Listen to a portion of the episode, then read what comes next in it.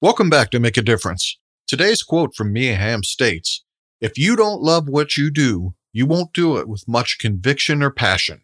And if you read about Mia's career, you'll see that this statement is not just a quote, but a way of life for her. She's been called the most marketable female athlete of her generation. She's an author, a soccer icon, and now the owner of her soccer team. This is all in addition to the awards that are by far too numerous to list here.